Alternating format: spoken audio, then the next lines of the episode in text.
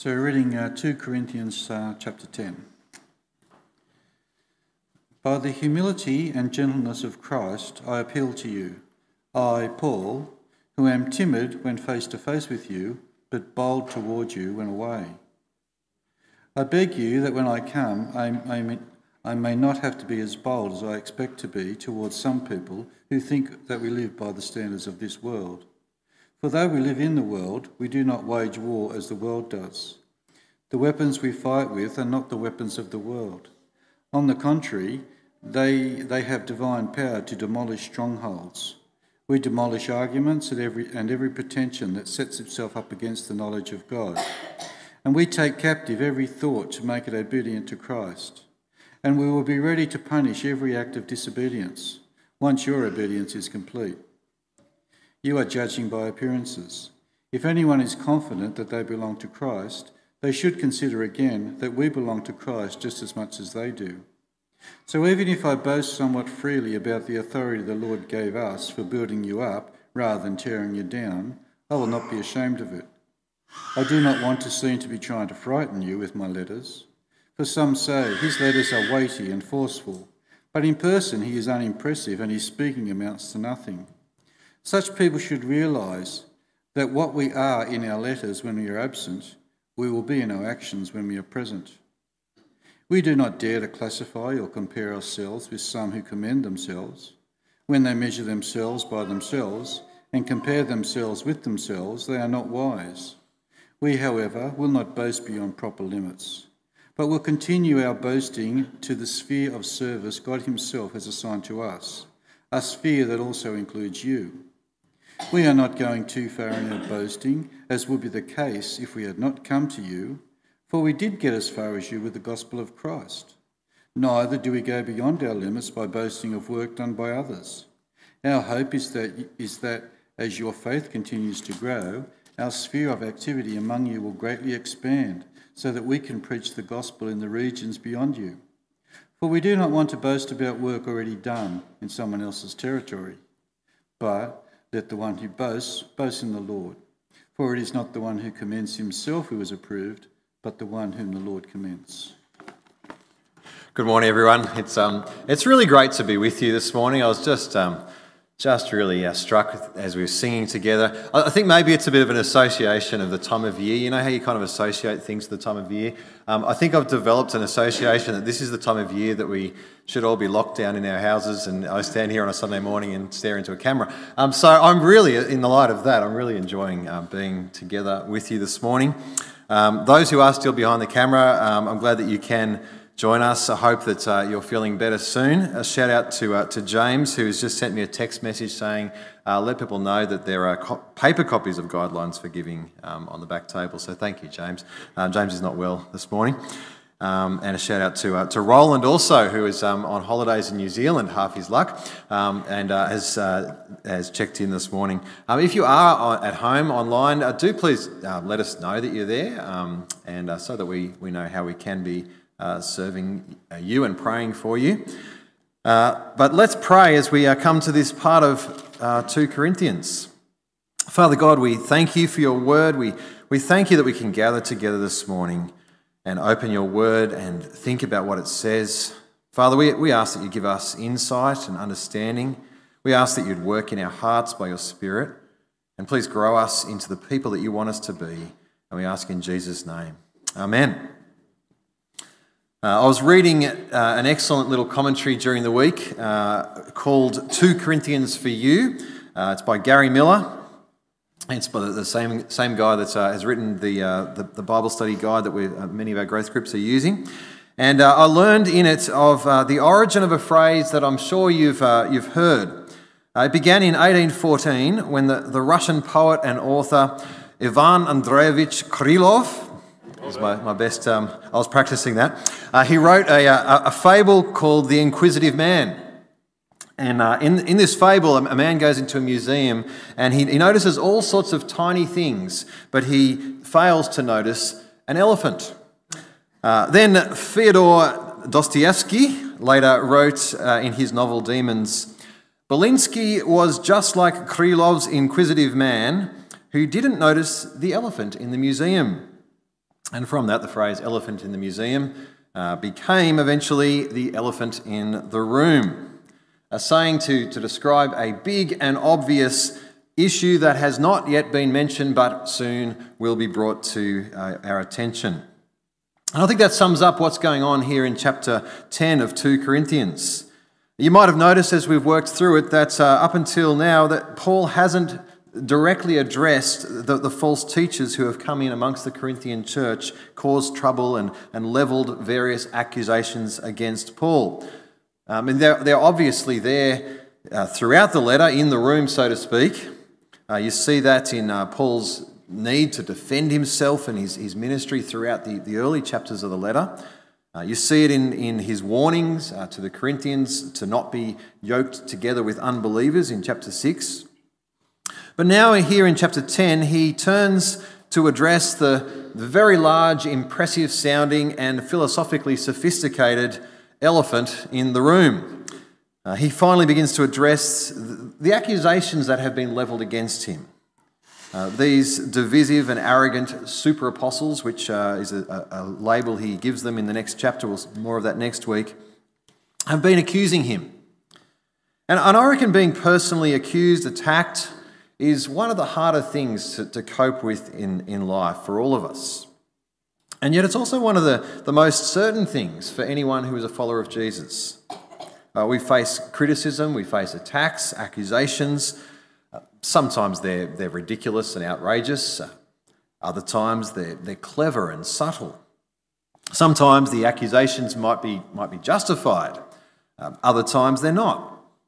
Sometimes they're, they're blatantly false, Uh, other times, there might be a kind of a mixture of, of truth and lies. One thing I think we can be sure of, though, is that criticism and attacks will come. Maybe some of you are currently facing that or, or dealing with, with criticisms and attacks. How do we respond when we're attacked? It can be complex. I mean, we might need to, we might need to listen, we might need to, to learn other times, we might need to refute lies that come our way. Uh, sometimes we, we, we need to change course and be corrected. At other times, we need to stand firm. Uh, I think it can be messy, it can be complicated to know how to respond to criticism and attacks. How do you get the, the balance right between all those different factors? Well, I reckon we could do well to learn from the example of Paul as as he followed in the footsteps of the Lord Jesus. And what I want to do this morning is draw out uh, seven principles that we see in Paul's example, which I think will help us to, to approach these complexities of, of life and uh, of, of living in, in, a church, and particularly of the, the complexities of Christian leadership. Now, this is probably showing my age, but um, who's heard of the, the book Seven Habits of Highly Effective People? Show of hands. Yes, some people have, some people haven't. It was uh, written in uh, 1989, which you know is probably before some of you were born. Um, uh, a business self-help book by uh, Stephen Covey. Well, this morning I want to get to go one up on uh, on Mr. Covey and give us something much more useful, uh, which will outline for us what we see here in Paul: the seven habits of extremely godly leaders under attack. And uh, I'm, I'm, indebted to that same commentary uh, I mentioned before for this breakup, but I think it's a really excellent uh, uh, way of capturing this chapter, and I trust that it will, will give us an example to follow and uh, seven habits to develop. Oh, I don't have my glass of water, excuse me.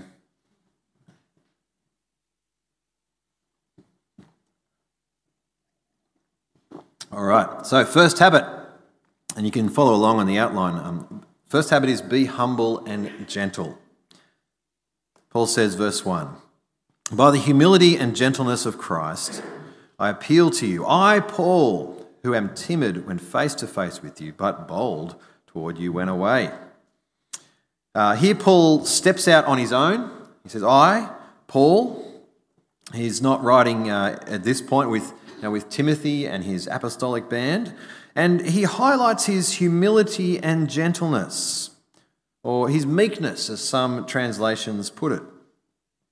Now, it seems that this was actually one of the things that Paul was being criticized for, that uh, he was judged as, as timid, verse 1.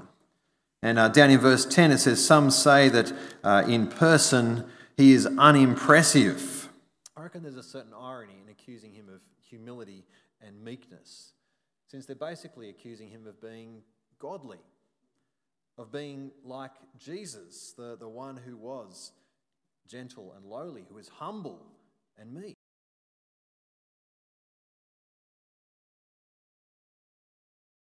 himself, became a servant, and was obedient to death, even death on a cross.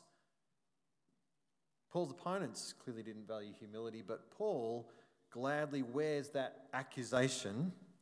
He wears it as a badge of honor. He says, notice, by the humility and gentleness of Christ. He's imitating his Lord, the Lord Jesus, by striving to be humble and gentle. And that's a habit for us to, to develop, to, to cultivate, to, to, to seek to display when, when we are under attack. To be humble, to speak and act with humility, with gentleness. That can be hard to do. But we should strive to, as, two, as Philippians 2 says, to have the same attitude as that of Christ Jesus, to be humble and gentle as Jesus was. So that's the first habit be humble and gentle. At the same time, we must, habit number two, trust the truth. Now, Paul says, verse 2, he says, I, I beg you that when I come, I may not have to be as bold as I expect to be towards some people who think that we live by the standards of this world. Paul was being judged and, and condemned according to the standards of the world. But Paul wasn't interested in, in measuring up to any sort of worldly picture of success. And even though he, he did pursue humility and gentleness, he, he wasn't a doormat. And so he wasn't going to be swayed by this, this worldly criticism. He trusted the truth, which at times brought a certain boldness. He clung to the gospel. He fought against and demolished lies and false ideas. And so he says in verse 4, he says, The weapons we fight with are not the weapons of the world on the contrary, they have divine power to demolish strongholds. He says he, he fights with divine power, the divine power that, that the truth has, that the knowledge of God has, to verse 5 demolish arguments and every pretension that sets itself up against the knowledge of God, and to take captive every thought to make it obedient to Christ. Now, I think there are, there are many uh, worldly ideas and philosophies that that do that, that set themselves up against the knowledge of God. Uh, I could think of a bunch of, um, bunch of isms, like materialism, you know, living for, for this world as if this world is all there is, and so live for stuff, live for possessions and wealth and money and greed, and that's materialism. Or hedonism.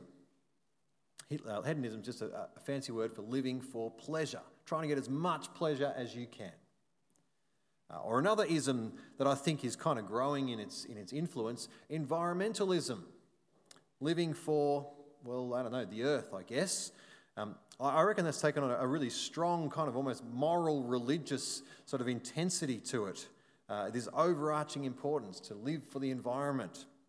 I was un- noticed on the side of a bus um, the other day, there was, a, there was an ad, I think it was advertising going into early child childcare and you know, having a career in, in, um, in, in childcare. And it, it had a picture of, of someone reading a book to a child.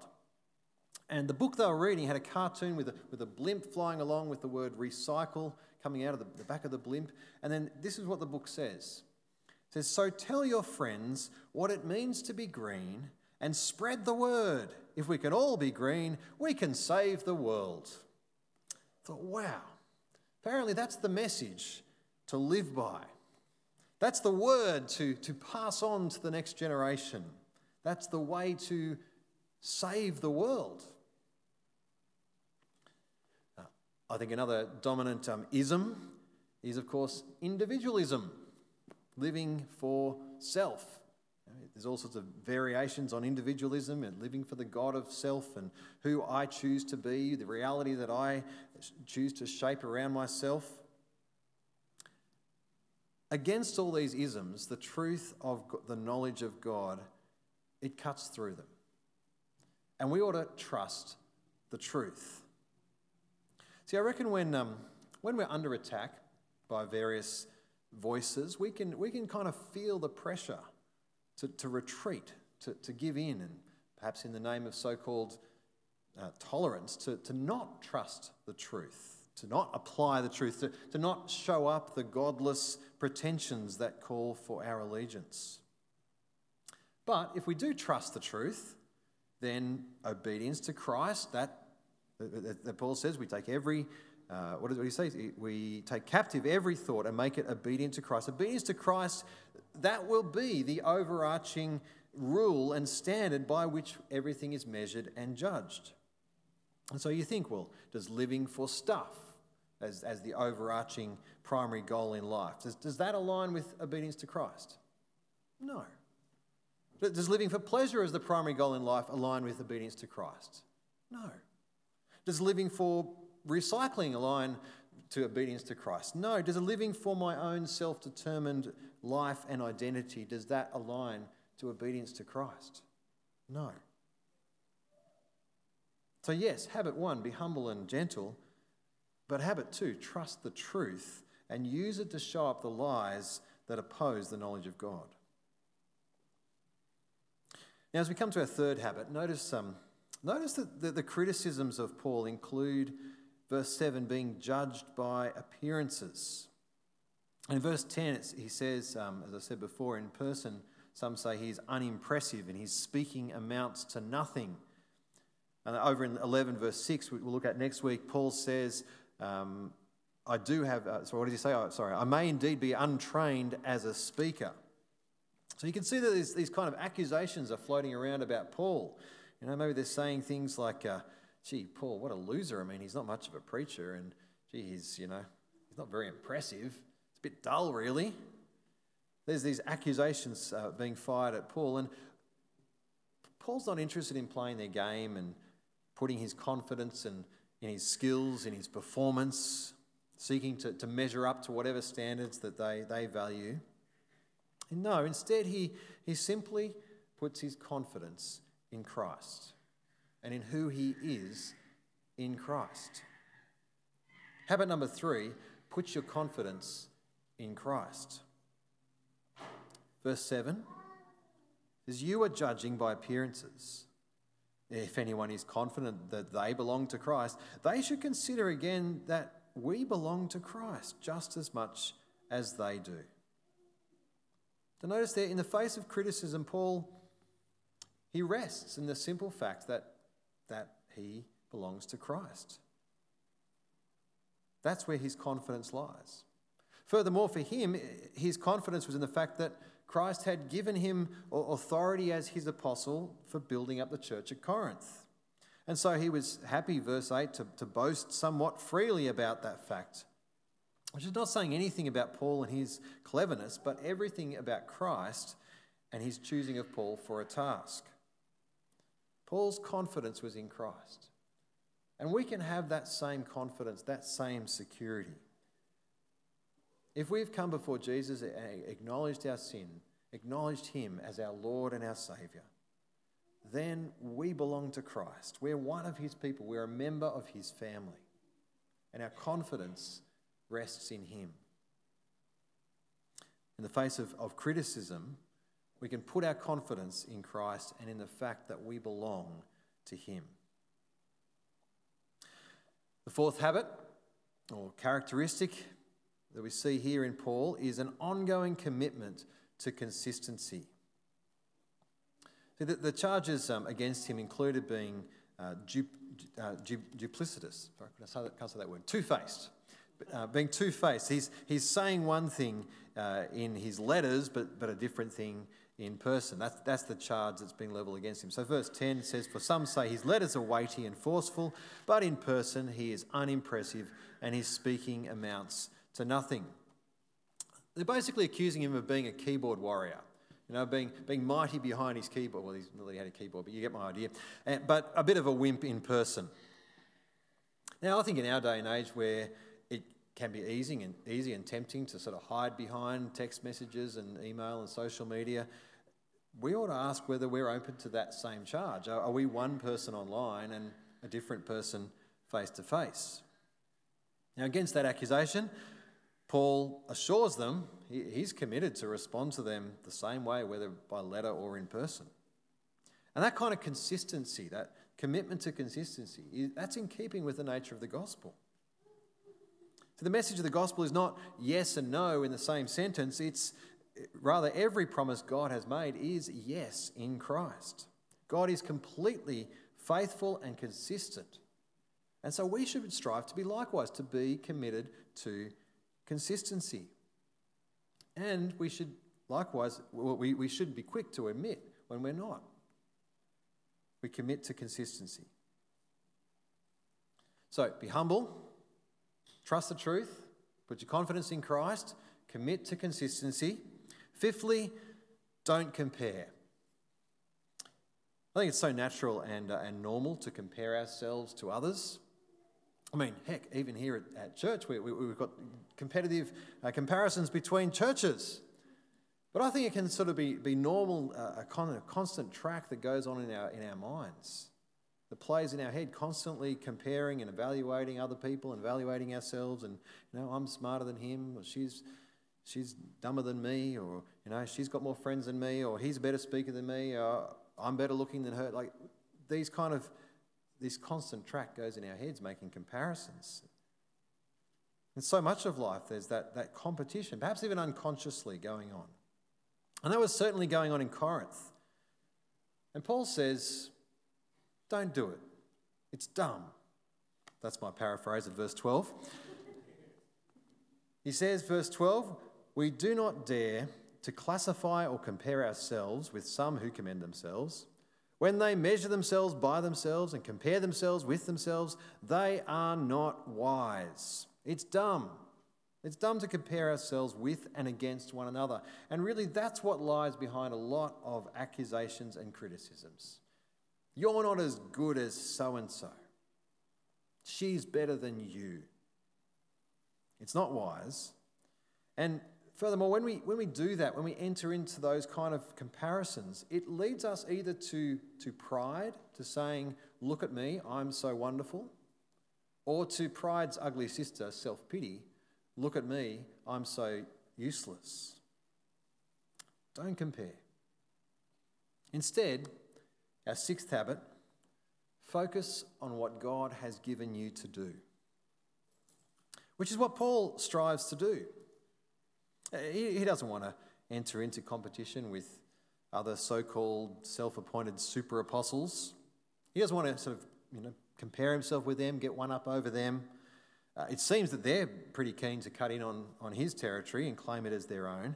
But he doesn't want to do that. He, he doesn't want to vie for a, for a position and influence over this or over that, but rather just to, to focus on what God has given him to do.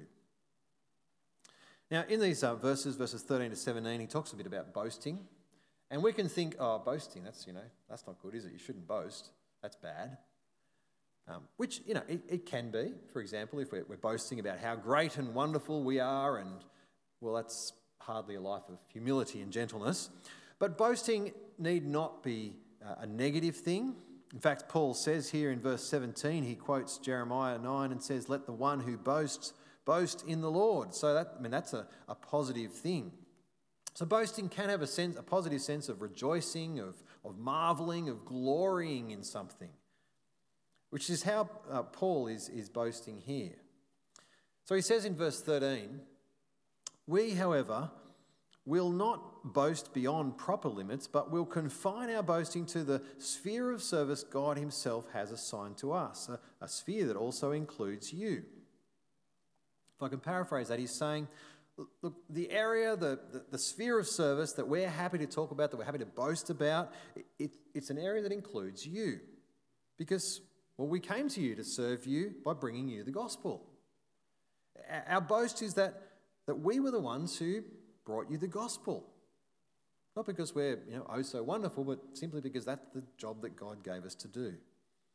And so he continues, verse 14. He says, We're not going too far in our boasting, as would be the case if we had not come to you, for we did get as far as you with the gospel of Christ. Neither do we go beyond our limits by boasting of work done by others. He's not interested in claiming credit for other people's ministry. The same can't be said for these, uh, those who oppose him. They're trying to claim credit for his ministry. But what's more, he's, he's not even interested in securing his territory as some sort of trophy for himself. Now, he wants his ministry at Corinth to, to extend, to provide a base to extend the reach of the gospel elsewhere. So he continues in verse 15. He says, Our hope is that as your faith continues to grow, our sphere of activity among you will greatly expand so that we can preach the gospel in the regions beyond you. For we do not want to boast about work already done in someone else's territory, but let the one who boasts boast in the Lord. Sorry, I should have put that on the screen. There it is. Um, so he's not, he's not interested in, in competing with, uh, with others, taking credit for the work of others. He just wants to focus on what God has given him to do. It's a great principle for us to live by. Instead of entering into competitive comparisons and all the criticisms that, that follow, it's liberating to, to see ourselves simply as servants of Christ to put our confidence in Him, and to apply ourselves to, to live for Him in whatever task He puts before us. Which brings us to our, our seventh and final habit live to please God. See, Paul's commendation and our commendation doesn't come from comparing ourselves with others and you know, commending ourselves, saying, oh, look, we're, we're better than them. Now, verse 18 says, Oops, there it is. For it is not the one who commends himself who is approved, but the one whom the Lord commends. We live as, as children of God, seeking to please our Heavenly Father. We live as servants of God, seeking to please our Lord, our Saviour Jesus. And so, even uh, amongst criticism, accusation, we should live to please God. Look ahead, long for that day when we will appear before our Lord and Saviour and hear those words, Well done, good and faithful servant. We live ultimately before an audience of one, before the Lord Jesus. Criticism, accusation is going to come. It'll come our way. So let's learn from the example of Paul as he follows Christ. To be humble and gentle, to trust the truth, to put our confidence in Christ, to commit to consistency, not comparing ourselves with others, but focusing on what God has given us to do as we live to please God. May God work that in us more and more, and may we live to please and honour Him. Amen.